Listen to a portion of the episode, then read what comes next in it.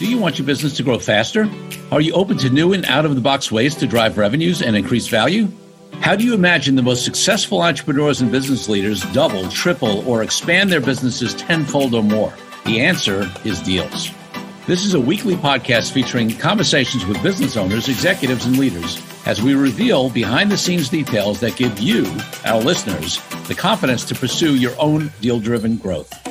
On the show, we discuss a huge variety of deals, everything from large, complex mergers and acquisitions to smaller deals that you can do even without significant capital. My name is Corey Kupfer, and I've been supporting deal driven growth for businesses for 35 years as a successful entrepreneur, professional negotiator, and attorney. My goal is to help you strategize, plan for, find, and complete deals that will help your company grow faster. Welcome to the Deal Quest podcast. Let's get started. Pete Moore is the founder, managing partner, and chief dream architect at Integrity Square, ISQ, the leading boutique financial advisory firm and early stage investor in the Halo sector. We're going to ask him to define that because it's not the video game Halo. Um, since founding ISQ in 2010, the firm has played an active advisory role in 100 plus mergers and acquisitions, private placements, and advisory assignments across North America, Europe, and Asia. He and his team has also invested in passionate entrepreneurs at Switch Playground, Higher Dose, Extend, Greco Fitness, Promotion Vault, and the Athlete Book. He is also the author of the recently released book, Time to Win Again. And we're going to talk about that book as well. I uh, don't think you have any question, listeners uh, and viewers, on why I'm having Pete Moore on the program with that background. Pete, welcome to the Deal Quest podcast. Always good to talk deals at the end of the year as we finish up another quarter. So good to meet you, Corey, and good to know that we're we're actually neighbors out here on the uh, on the west coast. On the left coast, there. That's right, Southern California. And um, and listen, certainly this has been boy, we're going to get. I mean, what a busy deal uh, quarter and year it's been. Um, uh, certainly. Before we go there, though, I want to take you back, Pete. When you were growing up as a little kid, you know, maybe 8, 10, 12 years old, what did you want to be? Because my guess is an investment banker and, you know, investor, advisor might not have been it, but at that age, you tell me. Yeah, I guess um, you know at one point, I, I guess if I had my druthers, I, I, would be a tight end in the NFL. You know, retired at this point. uh, my Jewish mother, you know, thankfully decided I was not allowed to play football at that age, so I uh, I became a, a pretty strong uh, soccer goalie. You know, my dad was the CEO of a beverage equipment company, so they made uh, coffee machines and urns and fryers. A, a company called Cecilware out of uh, Long Island City is where I actually did all the manufacturing. And they, uh, so I used to go to the office with my dad. So I guess I, I thought I was going to be in general management or, you know, CEO of a, a, small business. And as I got to Emory and then got to Harvard Business School, I realized that, you know, there's an investment banking uh, operation where, you know, you can advise people 25, 35 years older than you um, and make a pretty sizable deal fee and, and give them really good advice and help them, you know, create generational wealth you know, and I focused on the the health and fitness industry, and you know, we can expand on that uh, as we go forward here. Great, great. You know, it's interesting. You you and I have some. We we yeah, we live pretty close to each other on the West Coast. Uh, my dad used to work for a company that had its um, its uh, back office and, and, warehousing in Long Island City, Hammacher Schlemmer, the high end store uh, gadgets sure. way before like Brookstones and whatever they were had the store in the city. And um, I uh, sort of uh, just came to mind. I haven't told this story. Uh, you know, growing up when I was a, a, high school kid and college kid, my dad got me a job in the warehouse in Hammacher It was no air conditioning, 110 degrees, loading trucks. Uh, and um, I remember coming home one day and saying to him, you know, boy, there are like grown men who support their family, you know, you know, like trying to support their family on what was minimum wage or slightly above, loading trucks all day. And he looked at me and said, yeah, now you know what you don't want to do for a living. Exactly. Exactly. you know, my dad used to walk through the uh, the manufacturing plant, and what I was amazed by is that he knew everybody's name, and yeah. he was the CEO of the company. You know, had 300 guys. You know, they don't do this in Long Island City anymore, but you know, there was a metal stamping department. Yeah. Um, you know, and there's a welding department. So, you know, I really understood from the ground up. You know, this is how you actually assemble uh, a piece of machinery, and had a you know appreciation for small business and for my dad coming home and looking through, uh, you know, reams of inventory that had those little perforated dots that you probably that your parents probably had while I was doing algebra. Um, you know, he was doing inventory parts management as a CEO. You know, no delegation there. love it, love it. All right, and one one uh, final question, looking back before we talk a little bit more on the present. What was your first deal of any type? It could have been something small when you were a kid. It could have been early in your career. Whatever comes to mind. Yeah, it's so funny you say that because um, a friend of mine that I was playing tennis with yesterday said that he was going down to Sanibel Island uh-huh. uh, for uh, for Christmas, and that reminded me of when I was eight years old. I used to go with my grandfather across the coast from Fort Lauderdale, Hallandale area to Sanibel Island, and you used to be able to get the most pristine shells uh, as you'd walk there on the on the low tide. And I used to take all of them home, and I would put like little necklaces on them, and I would put yeah, those yeah. little googly eyes, and I'd sell them for a dollar a piece back in uh, my elementary school at Bowling Green. So my first deal was free shells from Sanibel. I might be getting in trouble here with some kind of you know environmental group. Look, they're all, they've all been sold. They're probably in a good place, you know. But I probably sold a couple hundred you know shells at you know zero uh, cost of goods sold, and uh, you know marked them up to friends of mine, you know, uh, during during lunch. So that was my first deal. I love it. Well, it's it's way past way past the statute of limitations period. I I tell Thank a story you. of uh, you're my lawyer a business with um, uh, a flyer delivery business in, in, in Brooklyn. I used to work for somebody and deliver flyers door to door, and I got my own accounts and I hired my friends. And um, you know, I, I, I will now say they were independent contractors because I certainly wasn't withholding taxes back then. So, yeah, uh, sure. You know, so we all do what we, we learn our way. Um, great. So listen, we you know we talked uh, uh, in your bio about you know all of the deal experience you have on the M and A side and the financing side and that kind of stuff. Um, but let's talk a little bit, you know, like give us a little more specifics about, you know, uh, I know you said, uh, mentioned certain sectors, but, you know, size of deals, types of companies, sectors, geography. Let's talk a little bit about really, you know, who you work with now. Yeah, sure. You know, w- when we started out as uh, as M and A bankers, it used to be a, a specialist group that that did the M and A, and I think you know, as the world has gotten much more sophisticated, and you really need to know you know who the strategic buyers are in a specific vertical in order to stay relevant as a banker and not to you know miss some obvious suitors that are outlier potential buyers on deals. And also in you know in this covid world you know there's you got to find the contrarian in the room potentially. Um, and that takes a lot of digging. Um, so we um, i started focusing uh, originally on industrials uh, water filtration and then health and fitness. Uh, we called it the Active Lifestyle and Wellness Group back at the time when I was at a firm called Sagent. Uh, and then 11 years ago, when I started Integrity Square, uh, we said we were health and wellness bankers. And, and Corey, for some reason, the word wellness always bothered me. And I, I didn't know why. No one ever came to me, you know, and pitched me or, or told me about this awesome wellness idea. It kind of drops like, you know, like a dead mic uh, you know, a comedy, uh, the comedy cellar down in the East Village or something, right? You know, and then I, uh, I Googled the word wellness and it turns out that there was a guy at the Mayo Clinic. His name was Dr. Halbert Dunn in the 1920s. And he was a biostatistician and he was looking at people getting sick and he was trying to come up with the antonym of illness. So he came up with the wellness movement, which yeah. basically means in, in the way I calibrate it, if you're not sick, you're okay. Yeah. Uh, being okay is not what I'm trying to advise people to be on this planet. Like I want you to be amazing. Yeah. Um, and there's all this technology and there's all these things you can do and the science behind health and fitness and workout recovery and anti-aging that I said, look, I'm going all in on this. And we came up with this trademarked um, acronym, which anybody can use, um, which is called HALO. It stands for Health, Active Lifestyle, Outdoors. And we're trying to create the HALO sector, the HALO movement, uh, we do Halo Talks, which is our podcast, and the Halo Academy is just kind of like our our two week Harvard Business School boot camp. Originally, when I started in banking, uh, and you'll remember this because of where you're from, you know, it was Bally's Fitness, B A L L Y. Um, that company was basically a, a consumer finance company.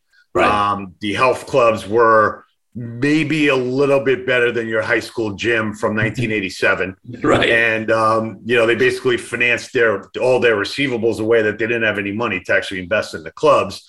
So when i used was a banker and i would start to try and get health club operators which was kind of where i started in the bricks and mortar side i would have to go and explain to an investor let me tell you why this company isn't Bally's and, right. and that was you know, I'm already going in in a defensive manner, and then you know private equity you know, professional would inevitably say, well, oh, health clubs, that, isn't that where private equity goes to, to lose all their money? You know, so we were kind of up against you know, some pretty big, you know, tidal waves. And then there were some really interesting companies that came along, which most of the audience will know of. You know, 24 Hour was a very big success for private equity. Um, sure. Gold's Gym with the group that I worked at at Brockway really kind of turned around and professionalized that brand. And then you had Lifetime Fitness, um, which was really kind of creating these Taj Mahal, you know, $40 million locations. And, and Bahram, who's, you know, one of the leaders in, in the industry, you know, basically set a new standard for we're not selling paid in fulls. You know, you're actually a member, you're part of a community. Yep. You know, you're going to bring your family here and actually feel safe and comfortable. So that kind of changed the paradigm. And then what's happened over the last 10 years is a lot of segmentation in the bricks and mortar in boutique uh, fitness operators, franchisors, franchisees, Massage Envy, Orange Theory, area developers, and they've been good unit economics. So, you know, when when you look at any of these businesses, there's a lot of flash, you know, there's a lot of sexy brands and imaging. Um, you know, at the end of the day, people want to look good in the mirror. They want to be able to, you know, potentially take their shirt off if they go to a, a pool or a beach. Um, they want to be socially interactive and, um, you know, they want to have a good time doing it, you know, with people that they're, they're comfortable with. So I'm excited about where we are in the, you know, trying to be a leader in the Halo sector um, and we'll get our share of deals. And I, you know, I want deals to happen. Like, you know, as a banker, sometimes you say, "Oh man, I can't believe we didn't do that deal." It's like, you know what? It got done, and, right. and it's and it's and it's bettering the industry, and those people are doing good things. So, be greedy long term is, uh, you know, one of the things an old uh, partner of mine told me, who's a lot older than me. Yeah, you know, it's an interesting sector. I've done some deals in it. We we um, over the years. We we sold. Uh, I had a client that uh, owned something called American Fitness back in the day. Sold three clubs to uh, three really good clubs to um, to Equinox, and then I did some deals with uh, New York Sports. I think it was. Sure. Um, you know, it was it was interesting. That was also around the time when. Um, the the model in the uh, in health club industry moved from annual renewal, where you had a we had a manual actually have somebody take a step to renew to right. the monthly recurring, you know, uh, hit the credit card you know, uh, revenue. And I remember there was a lot of people that was saying back then, oh, that's a bad move on that part because people can cancel on 30 days notice. Why are they giving up the year commitment, blah, blah, blah. And nobody realized, I mean, now, now it's become such a thing in the deal community that, you know, of course, recurring revenue, subscription model, all that kind of stuff is so much more valuable. Yep. You know, and, and I think it's especially, and you know, you you you're in the area more than I have. I love your comments, but I think it's especially true in that area. My my theory is this: yes, theoretically you can cancel your gym membership and you know anytime in 30 days, but it, it's going to go on forever. And to cancel your gym membership, you need to admit to yourself that you're not going to go. And most people, yeah, you know, I always admit say, that themselves. So I that's why they have such. I'm saying if you are going to give up, you basically have done three. Uh, this this phrase has hit your head. I have given up hope. Right. And you people usually don't want to take the step to actually say I'm giving up hope. You know, they might go to sweatpants, they might take 90 days off, but like that's like the linchpin of like the George Costanza moment of like, all right, I'm exiting, you know, human, you know, healthy behavior. Right. So it's a great model. I mean, they have recurring revenue from the majority of the people who actually don't regularly show up. Right. So that even, you know, they, I mean, if they actually had to build facilities for everybody that was a member that and they all showed up all the time, it would be all different yeah. economic model, right? I mean, Planet Fitness has really done a great job. You know, whether you want to call it, um, you know, some people will kind of poo-poo the model and say, "Oh, that's like the laundromat." You know, of, of my neighborhood. And it's like, yeah, when was the last time you saw a going out of business sign on a laundromat? Never. right. So those things are going to be around. There's no, you know, when minimum wage goes up, it's like, okay, it goes up for three people uh, that work in the club. And, you know, it's a well maintained, well lit, a lot of parking. Um, and, and the interesting thing about brands in the Halo sector in general is when you get to a certain size, and, and a buddy of mine and I invested at one point in a Dunkin' Donuts franchisee. And you realize when you own a Dunkin' Donuts, like how many Dunkin' ads there are a day that actually hit you, you know. And then then you look at Planet Fitness and you're like, wow, um, no one's ever advertised on an NFL Sunday game before. No one's had a banner on a Kentucky Louisville you know, basketball game on CBS at one o'clock in the afternoon. So the, the, the sales and marketing actually becomes like the competitive advantage and almost like a moat around that business. Yeah. Just like with Dunkin', like you, okay, you're going to start up a, a coffee chain. All right, good luck trying to, you know, compete against, you know, 5% of, you know, 20,000 stores revenue. Yeah, totally. So, so um, what are some of the I, I want to get to the book in a moment because I'm really excited about uh, listeners hearing about that. But before we go there, let's talk about some of the lessons. I mean, you've done so many deals, right? You know, and it's uh, you know, and whether it's specifically in the sector or in general. I mean, you know, when you've done hundreds of deals, there are certain patterns that you see, right? You know, on what makes a good deal, what makes a you know a bad deal, uh, what mistakes people make, and I'd love to you know give give some highlights of all that experience that you had for our listeners. Yeah. Um, I mean, the, the list is probably you and I could probably write a book on it, but right. let, me, let, me, give you some of the the highlights and, and, some of the things that I'm you know way more focused on on on the front end. Um, yep. You know, as you go through deals, and, and you and I have been on the on both sides. You know, whether it's um, I'm asking the, the legal and the diligence and the business questions, or I'm receiving it. Um, you know, in this business of of bricks and mortar health facilities um, and studios, it really all comes down to what are the unit economics Yep. And I think what happens is a lot of entrepreneurs get caught up in, well, the first location wasn't my prototype. You know, the second one's not my prototype. The third's not my prototype, but the fourth and fifth and so on, like I've learned something and that's going to be the prototype. And I think investors want to, you know, hone in on, you know, what's the simplicity of the model? I need to understand the model. I want to know yep. what the returns are of the model and how scalable it is. So there are people that come to us and say, Hey, I want to raise money. I want to do 500 locations. Like, well, let's get the first like five right. Okay. And then let's get to 20 and, you know, kind of tighten up this, you know, vision of yours or put that in a drawer. And, and then, you know, once we decide what the growth plan is, because we're like, we're doing a lot of growth equity deals, you really got to take an entrepreneur through, you know, w- what's the valuation and what's realistic. Um, and a lot of bankers, you know, we've been subject to it because we think we're going to get the best price for every company. Um, you know, if you've got five mil, if let's say you got, you know, $3 million of EBITDA or cash flow out of your business, you know, that doesn't mean that you're going to get the valuation that Planet Fitness or that Lifetime Fitness trades for in the public markets. Right. It doesn't work that way. Somehow that got lost in the last 10 years of, you know, applying comparable multiples to extremely different sized businesses. Um, so I think you know you have to educate the client to say, look, this is probably like a five times EBITDA deal. I think I might be able to get you six or seven, you know, right. because you've proven certain things out. You got a management team.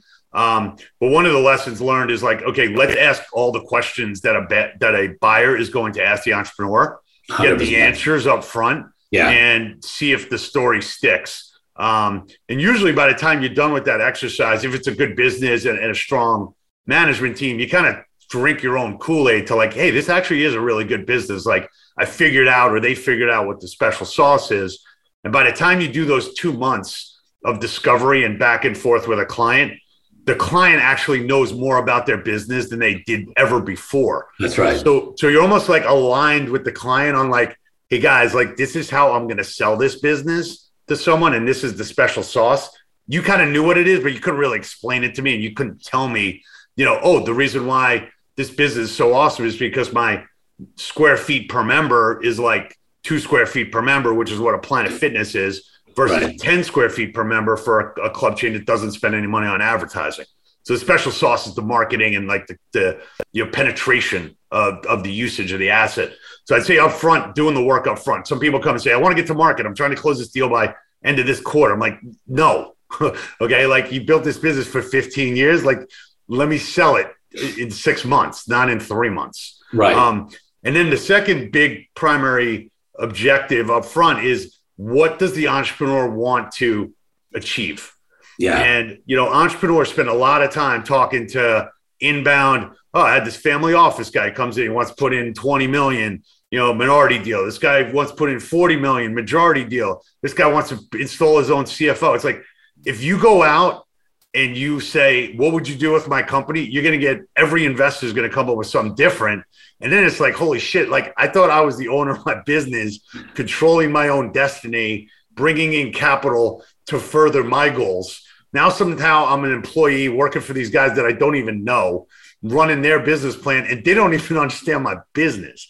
So I tell entrepreneurs after they spend a year trying to find their own money and they say, I didn't want to pay you, you know, your 5% fee on the capital raise. I'm like, do yourself a favor. Let's go out and ask for money for exactly what you want to use it for, how much you want to take off the table. how yeah. much you want to use for growth. Let us put the financial model and the PowerPoint and the diligence together to support that primary objective. Let's see if anyone you know buys it off the shelf. So guys go to the shelf and be you know go to a grocery store, be like, anyone want to buy me? And like, what are you? Like, whatever you want me to be. Well, no, not a good it, way to get a deal done. Pete, it's so true. And listen, uh, you know, any any regular listeners of this podcast know that these themes echo so much of what I talked about in the past on my solo cast or with other guests. Um, you know, and um, you know, uh, so on your first point, you know, I always talk about you know doing that pre due diligence, right? Whether it's the financial, the legal, the you know, human resource, whatever it is, because exactly, I mean, those of us who do deals know exactly what buyers are going to be looking for, and you better go through a pre-process to make sure you're you're ready. You, you, know that there's nothing missing, there's not there are no problems. You clean stuff up, and then also, yeah, you get the story right. And and listen, even if it turns out that that due diligence process tells you you're not ready to go to market, that's great as well because then you know what you got to work on um, in between, and you don't go out to the market and because the you know the one of the worst things you can do is go out to the market and fail. Right now you know, now now when you clean that stuff up, you're on somebody's list as you know as well. Yeah, we looked at that deal already. Yeah, right? so I mean that's that's a that's actually a really big deal that you bring up, and I, I think people should know that that you can't be out in the market, you know, especially in, in the private equity world and venture capital world. As much as people see all these, you know, big numbers, oh, this thirty trillion dollars or whatever, you know, in private equity. Well, I will tell you that there's like thirty really good buyers for your business, and you're going to have a list of them and you can't go back to them every year because what they do is they'll say, all right, why didn't that deal get done? There's something about that company that I got to find out that I don't know, right? Because somebody else found it out and I don't know yet, right? So then it becomes like I'm a private investigator to find out. I don't know what's tarnished about this business, but you know what? I'm gonna. I'd love to find out. Like I watch Netflix, right? I watch a lot of documentaries. I want to know what happened, you know. And then the other thing is you know, people keep these books, even though they had signed NDAs, you know, they have them on their system electronically. And what they'll do is they'll go back and be like, okay, 2021, this company's supposed to be at 8 million of EBITDA. Hey, let me go pull that book out. Oh, they're at five. Okay. So they, I didn't get a deal done and they haven't hit their projections. And this thing's basically like in the same place it was before. So now they got a new banker. Probably yeah. not the deal for me. And you, and it might not be your fault or you didn't think that was going to happen, but it did. Yeah.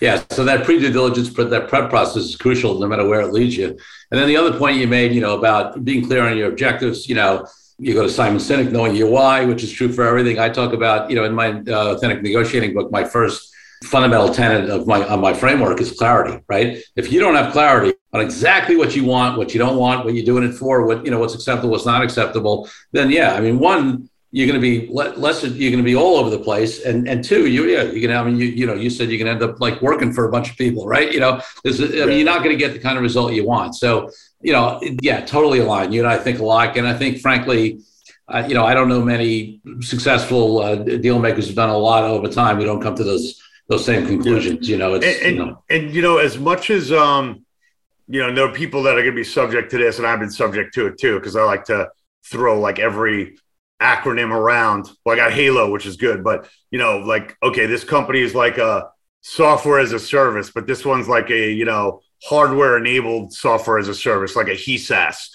Um, this company's got like artificial intelligent. I don't even know what's artificial about it or intelligent about it. I just know it's software, right? So like you get people that get so caught up in like their business model. It's like, bro, tell me what frustration you're solving that right. someone's willing to pay you for it so i understand what your business is before i go out and try and use all these you know hyperlinked words on w- wikipedia that nobody gives a shit about. So simplify your business plan. Like the like the mission statement for the new york yankees is we will win the world series at all costs. Anything else is a failure. Okay guys i get what you're doing. You're right, that's win. clear. Right. It's clear. Like there's right. no like hey we're trying to provide you know um, you know uh, stimulation for like the city of New York in order to like create sports experiences that create you know positive hormonal whatever, dude. It's like no, dude, we're here to win. You want to be a fan? You're in. Yeah. Right. And listen, and the great thing about having a clear value proposition, whether it's for sales or whether it's for your company to be, you know, to do a deal, or get funded, whatever, is that it, it actually makes it easier for people to opt in or opt out. And I always say, you know, easy to opt out is a good thing too because you don't you don't you don't waste time. Let's take a break from the show for a minute so I can invite you to a new way to determine your deal readiness. I created a fast and easy assessment that will determine exactly how deal ready you are. Once you complete the assessment, I use your responses to identify the obstacles that are holding you back from being a deal-driven growth genius. It's as easy as heading to coreykupfer.com slash assessment. That's coreykupfer.com slash assessment and filling out a few multiple choice questions. I'll be checking in after the episode to see what your results are. Now back to the show. All right. So, um, in our sort of pre discussion, when we uh, started talking about the book, you actually mentioned uh, it's sort of coming out in, in, some ways, you know, with the experience in the pandemic. So why don't we, why don't we actually roll with that? Let's talk about a little bit, you know, the impact of the pandemic on on deals generally, and then you know we can roll into um, you know how you came to the book. You know, it's been interesting to me. One of the things I've said a lot on this podcast. You know, I like this concept that, that they've talked about because I think it's right on the mark about how this pandemic has caused this K economy, right? You know, where you've got so, some industries on the downstroke of the K and some on the upstroke of the K. And, you know, I have a lot of clients, for example, in financial services and tech and things like that. And you know what? most of them did real not only just got through the pandemic okay but they actually did really well right yeah obviously you know a lot in the halo sector you know uh, at least brick and mortar were was shut down. I mean the orange theory you know a block from me was closed and then they had some machines outside and they had much less capacity and whatever. But then um, then you look at peloton you know or some of these other ones uh, you know that benefited. So you know talk about a little bit the uh, the impact you know, of the uh, pandemic, and then and then we'll get into what inspired you to write this book and what it's about. Yeah, sure. Um, you know, to start off, you know, most of what I've been doing for the last 20 years is helping people uh, systematically scale multi-unit uh, health club operations. So going back to what I talked about before, you know, an Orange Theory nail the unit economics. You know, I got to get 500 to 800 members, doing 100, 120,000 a month in revenue. Um, I sell it for $159 for eight classes a month. So there is no unlimited, you know, that's how many times you go. And then they had the technology hitting at the right time that people actually could utilize the technology and the wearables. And, you know, so they tinkered with that. And they're, you know, great guys from that I knew from a deal I did prior at Massage Envy. And when I went down to Orange Theory when they started the business, I'm like, these guys are like, they're like tinkering with this thing. Like, what's taking so long? And, you know, it, a testament to them, like they figured out the special sauce and then they scaled it. So we did five Orange Theory deals pre COVID where we were the banker to area developers that bought states and then basically built out half the state and then sold the rest to a private equity firm and took some money off the table and became a CEO. Um, but look, I mean, if you had a lease and your business was a, a land based business and you weren't deemed essential, um, you know, you were basically, you know, I like to say like Luke Skywalker in the uh, garbage compactor, you know, in, in Star Wars One. You know, I got my landlord coming at me for for payments. I got my quote unquote flexible capital partner who after 90 days isn't that flexible because right, right, right, became right? something so Really, yeah, they're not really like you know your partner of choice, um, but they're, they're your partner now. Um, and then you had your members put it going on cancel, and then you had you know governmental restrictions that that you couldn't control. So you basically were like you know it was like four corners, um, kind of all coming together. So you know we kind of became almost like I like to joke around, but it's probably true you know, I became like a certif- a self-certified entrepreneurial therapist right. at the time. And I'm like, right. look, like get the PPP loans, you know, hibernate those th- that money like a squirrel. Um, talk to your members, you know, and and and go digital. And and some of the groups, which was really interesting, Corey, I would start getting anecdotal stories from like a CrossFit in like Birmingham, Alabama, and you know, they would say, um, no, all of our members are paying us because they want us to stay open and they meet us at the park when they can, but they basically want to make sure we survive.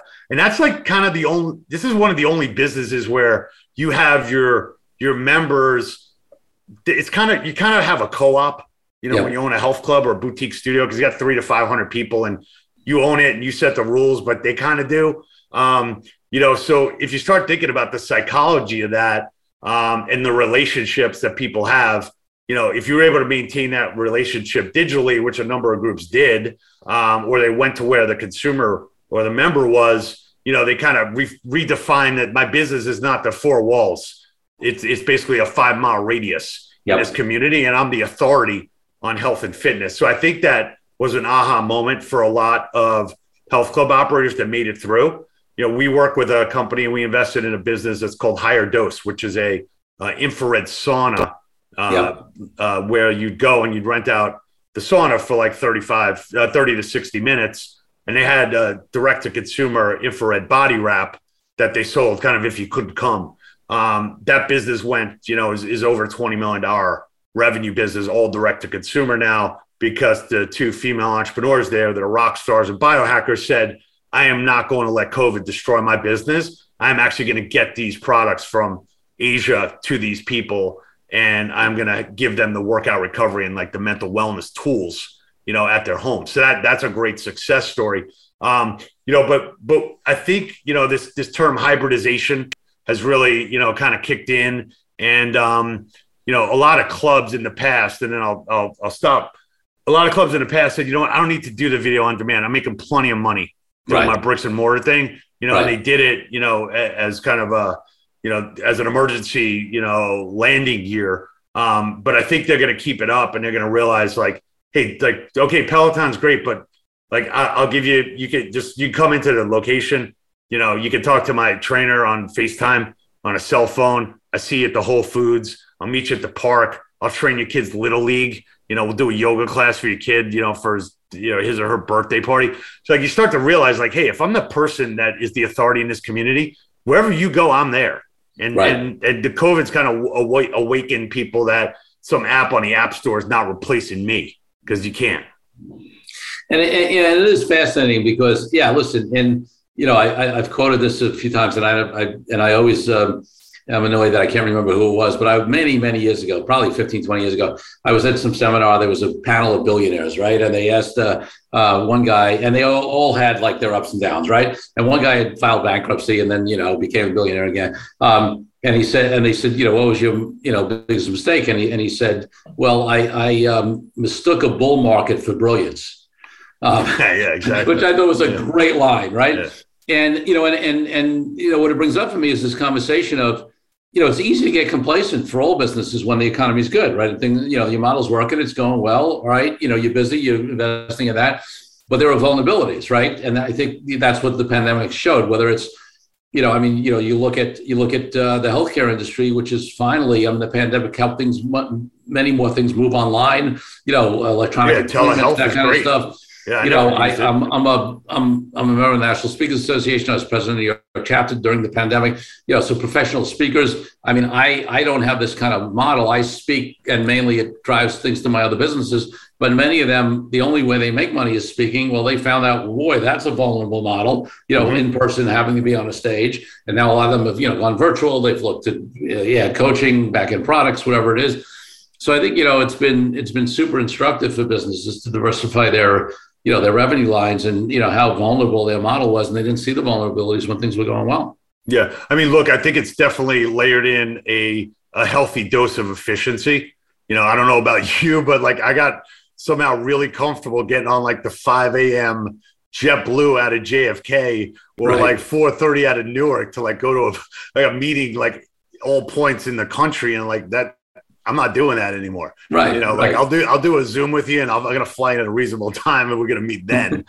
um, so I think it's kind of like awaken people to like, hey, like I could push this, but you know, maybe I was a little bit out of control in how I treated my mind and my body. Um, and you know, look, I think Zoom is is pretty good, and you know, it's only going to get better when you think about you know some of the technology that Microsoft's coming out with, you know, with you know, with the, the Oculus and Facebook or you know, we could be in a virtual meeting, or you and I could be front row at the, you know, Golden State Warrior games, you know, wearing an Oculus headset one day, um, you know, and, and slapping, you know, Curry, you know, through our TV or something. Who knows? Um, but you know, the point is, I think technology's helped, and I think it was it was actually at a great time because the technology was proliferated to the point where it was all SaaS options for all these operators to go on. So it wasn't like I need to hire a CTO well, right. I got a server rack, like forget about it. Then, you know, Peloton and those groups would have been like, haha, gotcha. Like you can't even compete with me because yep. my I, I, got the hardware and you don't. So right. we right. got lucky that was at the right time.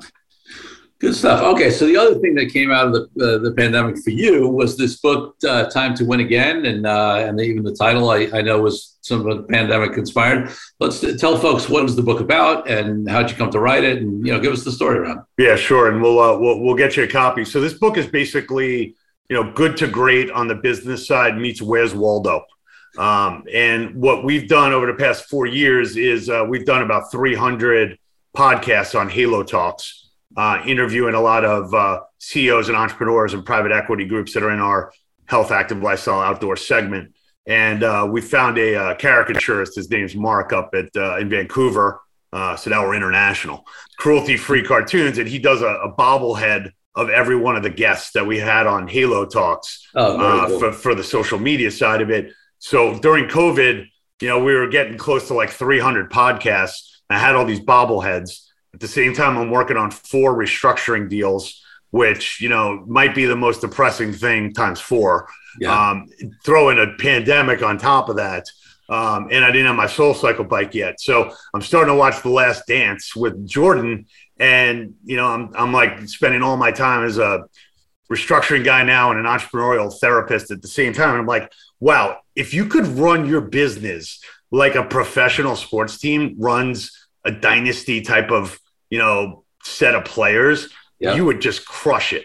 And I started writing down notes with my partner, Dave Ganelin. I said, okay, you know, let me go through, you know, some of the highlights, some of the best games, you know, and it's about, okay, you know, people take timeouts. Okay. Who takes a timeout? in business to say, hey, we got to fix like that sales call script. Like that shit doesn't work anymore. Like right, we got to right. fix that. When are we going to fix it? Next quarter? No, let's fix it now. Right? Let's take a timeout. NFL, you got six timeouts. They usually take all six of them and they need them. So why wouldn't you do the same thing in business and fix parts of your business that you know you can optimize real time? The second thing is I'm watching a NFL game and there's an interception. And what do these guys do? they sprint over to the Microsoft Surface and sit next to each other. They're at like they're at a campfire in you know upstate New York, and they they slow down the tape and they watch every single thing that happened. Yet you lose a big client, everyone comes to a Monday meeting like, ah, oh, we lost this big client. You know, well, why did we lose him? Like, right. what happened? Like, let's rewind the tape. Tell me what happened, and let's go get him back well, let's make sure this shit doesn't happen again. Yeah. Um, you know, treat your employees like professional athletes. I got I got health club operators that spend thousands of dollars on recruiting, right? And then they bring some guy in and they give you like a, a seven cent uh, plastic pin that says Corey on it. Like, let me get you an embroidered piece of clothing that's a uniform. So I'm holding you accountable. I'm actually saying, like, hey man, you're worth me embroidering your name on your shirt. Like, I think you're gonna be on this team for a while. Yeah. You know? And then so we started coming up with all these different, you know, analogies. Um, and then one I want to just bring up because I think your audience would probably love it, and I know you will, is you know, sometimes people come in and they say, Hey, I want to, if this doesn't work out, I want like a 12 month or an 18 month severance package, which for your listeners are basically, I hired you as the CFO. Either you didn't work out or I don't know what I'm doing and I, it was a bad hire. And now I'm paying your salary for 12 or 18 months for you to go and find another job. So I'm thinking, all right, what's the what's the NFL analogy to that? The NFL analogy to that is the day after the Super Bowl until the first preseason game is five months and 27 days. And you have only 32 teams that you could get on. So that's the maximum amount of severance that anyone should get, given that there's like 10,000 companies that have more than 5 million of revenue. Right, you right. can't find a job with 8,000 companies, yet this athlete who's an elite athlete only has five months and 27 days to find another job, that's the maximum you get. And full stop. Like if you don't want to take the job, then you're probably going to enter into the severance period uh, because you're not that good. I so, love it. I love so, it. So, and then the last, the last chapter is take the points. So if you want, somebody wants to buy your business for 50 and you want to sell it for 55 between Corey and I, please call us or email us or tell, talk to Corey. He'll tell you, take the deal. Just like you take the field goal, put some points up on the board. It's going to change your life. Um, so we came up with 52 analogies, a little like couple bullet points because that's how I operate, and then like a full page schematic of like where's Waldo with uh, all the sports uh, uh, illustrations as well as um, uh, people that we've done podcasts with, and then like my niece and nephew are in there, and a couple of buddies from summer camp. So you like it. it. And and it, it's so, so it can't. So um, we're recording this late December. This uh, uh, episode's probably going to air late January, I'm guessing we're probably four or five weeks out right now. Um, somewhere in January. So uh, the book uh, has come out a couple of couple months ago from when we are recording. Yeah, you right? could. yeah, you'll be able to get right? the book off of. Uh, it, will be up on Amazon through uh, through a, a, distribution company that we're using there, um, and then on time to win again.com. which I'm surprised that I could get that URL. Um, but time to winning Yeah. Yeah. Um, so yeah, we've been selling books. People have been buying it for their teams. We just had an order the other day where you know 30 books got sold to a group that's in the sports industry, and they're going to basically use it as a way to, you know, say, all right, every week we're going to try and implement one of these ideas. Uh, and then uh, we got some leadership groups that are using it, and um, yeah, it'll inspire you. And, and you know, a lot of people in our industry, you know, probably 80% of them played intramural sports or some type of sport, sure. and you know, those were the best days. Like I'd go to school to make, only because I needed to make sure if I wasn't there by 10 o'clock, I couldn't play. Right. So it was definitely a big part of my life. And I'm sure it was yours. And team sports is the, like the lifeblood of this country. So why not implement all that into your business? Love it. Love it. Love it. And, and uh, so you uh, self-published on, on, the book? I mean, I transferred five hundred dollars from my personal account to uh, my business account and my personal account as a book advance. I'm just kidding. Yeah, we self-published it the first time. Um, you know, we'll see how that goes. You know, we're trying to hit a very, uh, you know, targeted demo in our uh, Halo sector, but you know, this book is basically, you know, useful for anyone who's running a business, you know, in any in any sector, but you know, just with a sports slant to it. So listen, maybe the next one will get. Maybe on. you'll be my guy. You know, you'll be my lawyer, and we'll go get a book deal. There we go. There we go. And, and listen, you know, we've had, I was about to say we've had people on who've um, you know done everything you know uh, from major publishing deals to hybrid yeah I hybrid post my book my my kind of major deal I've had plenty self where I'm about to self publish an ebook on the first hundred episodes of my podcast uh, oh nice you know and uh, and you know listen I mean, I mean nowadays we don't spend a lot of time here but but nowadays getting even getting a major publishing deal first of all most people unlike my wife who got it you know who did well um, most most most major publishers are giving out little to the, no on, on the advance. You got to market yourself anyway. Like it's not like you, you know, it's not like uh, unless you're a major sports star or politician or you know celebrity or whatever. You know, um, you know, you're not getting big money from a publisher anyway. So, um, yeah. and you know, and like you said about uh, deals, I can tell, and I did the same thing with my book. There's a strategy behind right? You know, there's a strategy behind the book, and, and none of us are going to get rich off selling books. That's not the goal. The goal is to provide that kind of expertise and, and information, get an introduction to you, you know, have something to give yeah. your, your, your key target market. And, and, I, and I would say, you know, and kudos for the people that are, that are on here listening to this, because, you know, one of the guys I used to work for, you say, look, experience is what you get when you don't get what you want.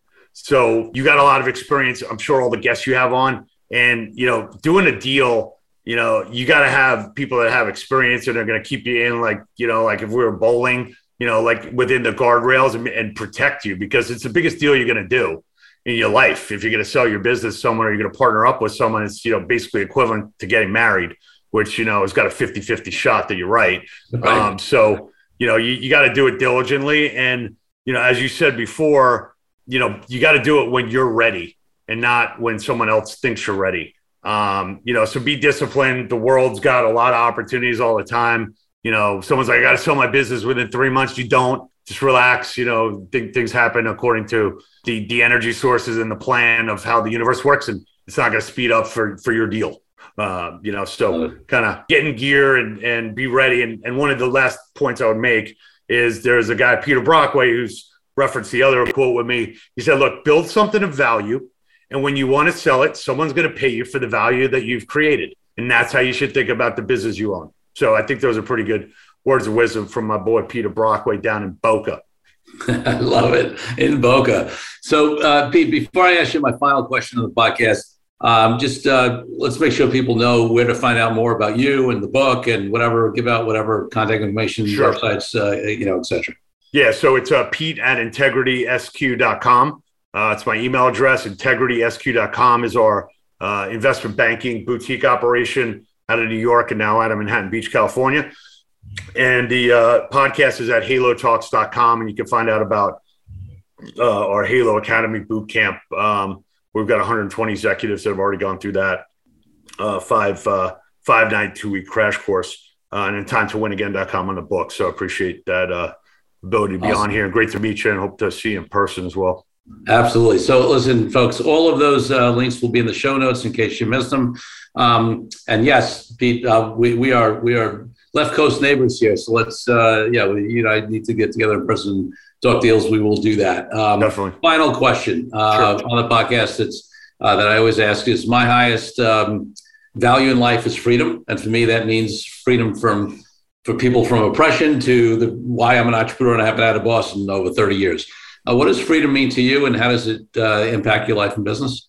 It, it's it's actually probably the guiding force uh, in my life because the freedom for me not to have to report to someone or somebody, you know, telling me what my bonus is or you know what time I got to report to an office, especially in this you know mobile society and virtual society. I mean, I live in Manhattan Beach, California. I'm up at five o'clock in the morning.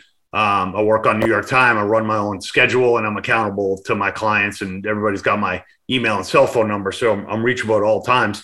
Um, yeah, so I think freedom, you know, is is one of the guideposts of, of America. I think you know property rights is also one of the guiding points. Um, you know, so you got to have both of those, and um, you know the idea, the, the ways to generate the best ideas is to have thousands of ideas out there, and that's the freedom of thinking big and the freedom of trying to solve everyone's frustrations and your own. And you know that's how you create awesome businesses, and that's that's cultural. That's not easily you know repeatable. I think a lot of countries have policies and they think they can take a three ring binder, you know, and transport capitalism and entrepreneurship. But a lot of freedom is a feeling. It's not you know a policy or it's not a paragraph.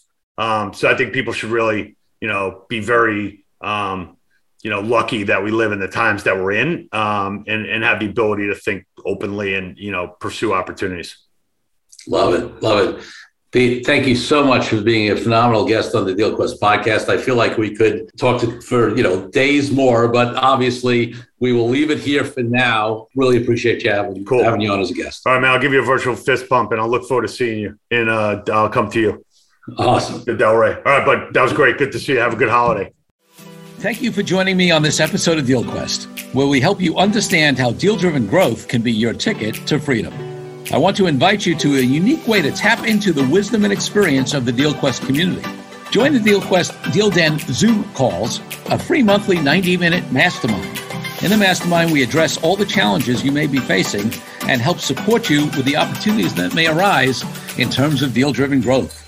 You will get input not only from me, but all the members on the call will collaborate and serve each other in a mastermind format. To sign up for the free mastermind, go to www.corykupfer.com slash dealden. That's corykupfer.com slash dealden.